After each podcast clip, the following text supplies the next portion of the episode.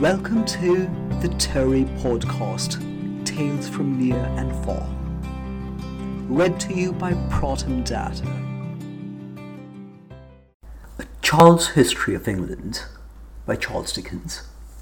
Read to you by Proton Data. Chapter 11 England under Matilda and Stephen. The king was no sooner dead than all the plans and schemes he had laboured at so long and lied so much for crumbled away like a hollow heap of sand. Stephen, whom he had never mistrusted or suspected, started to claim the throne. Stephen was the son of Adela, the conqueror's daughter, married to the Count of Blois. To Stephen and his brother Henry, the late king had been liberal, making Henry Bishop of Winchester and finding a good marriage for Stephen and much enriching him. This did not prevent Stephen from hastily producing a false witness, a servant of the late king, to swear that the king had named him for his heir upon his deathbed. On this evidence, the Archbishop of Canterbury crowned him. The new king, so suddenly made, lost not a moment in seizing the royal treasure and hiring foreign soldiers with some of it to protect his throne. If the dead king had ever done as the false witness said, he would have had small right to will away the English people, like so many sheep or oxen, without their consent. But he had, in fact, bequeathed all his territory to Matilda, who, supported by Robert, Earl of Gloucester, soon began to dispute the crown. Some of the powerful barons and priests took her side, some took Stephen's, all fortified their castles, and again the miserable English people were involved in war, from which they could never derive advantage whosoever was victorious, and in which all parties plundered, tortured, starved, and ruined them. Five years had passed since the death of Henry I and during those five years, there had been two terrible invasions of the people of Scotland under their king David, who was at last defeated with all his army, when Matilda, attended by her brother Robert and a large force, appeared in England to maintain her claim. A battle was fought between her troops and King Stephen's at Lincoln, in which the king himself was taken prisoner, after bravely fighting until his battle axe and sword were broken and was carried into strict confinement at Gloucester. Matilda then submitted herself to priests, and the priests crowned her Queen of England. She did not long enjoy this dignity.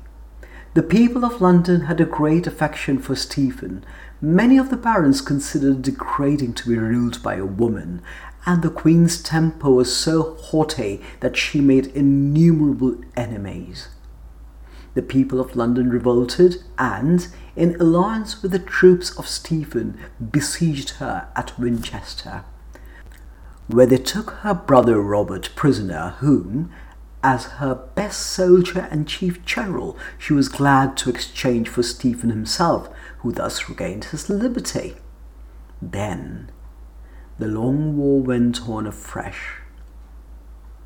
Once she was pressed so hard in the castle of Oxford in the winter weather when the snow lay thick upon the ground that her only chance of escape was to dress herself in all white and accompanied by no more than three faithful knights dressed in like manner that their figures might not be seen from Stephen's camp as they passed over the snow, to steal away on foot, cross the frozen Thames, walk a long distance, and at last gallop away on horseback.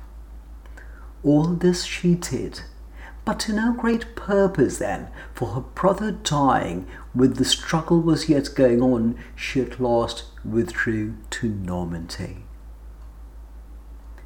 In two or three years after her withdrawal, her cause appeared in England afresh in the person of her son Henry, young Plantagenet, who, at the age of 18, was very powerful, not only on account of his mother having resigned all Normandy to him, but also for his having married Eleanor, the divorced wife of the French king, a bad woman who had great possessions in France. Louis, the French king, not relishing this arrangement, helped Eustace, King Stephen's son, to invade Normandy. But Henry drove the united forces out of that country and then returned here to assist his partisans, whom the king was then besieging at Wallingford upon the Thames. Here for two days, divided only by the river, the two armies lay encamped opposite to one another, on the eve, as it seemed to all men, of another desperate fight, when the Earl of Arundel took heart and said, that it was not reasonable to prolong the unspeakable miseries of two kingdoms to minister the ambition of two princes.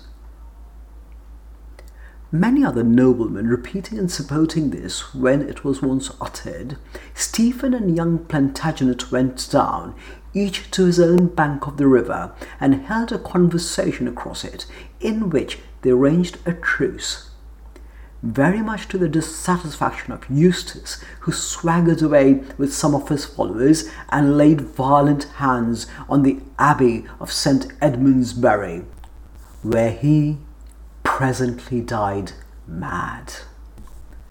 The truce led to a solemn council at Winchester, in which it was agreed that Stephen should retain the crown on condition of his declaring Henry his successor, that William, another son of the king's, should inherit his father's rightful possessions, and that all the crown lands which Stephen had given away should be recalled, and all the castles he had permitted to be built demolished. Thus terminated the bitter war, which had now lasted fifteen years, and had again laid England waste. In the next year, Stephen died after a troubled reign of 19 years. Although King Stephen was, for the time in which he lived, a humane and moderate man with many excellent qualities, and although nothing worse is known of him than his usurpation of the crown, which he probably excused himself by the consideration that King Henry I was a usurper too, which was no excuse at all. The people of England suffered more in these dread 19 years than at any former period even of their suffering history.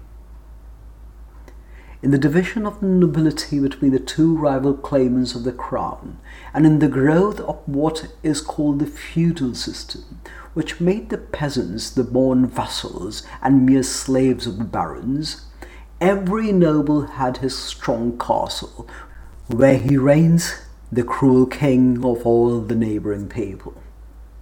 Accordingly, he perpetrated whatever cruelties he chose, and never were worse cruelties committed upon earth than in wretched England in those nineteen years.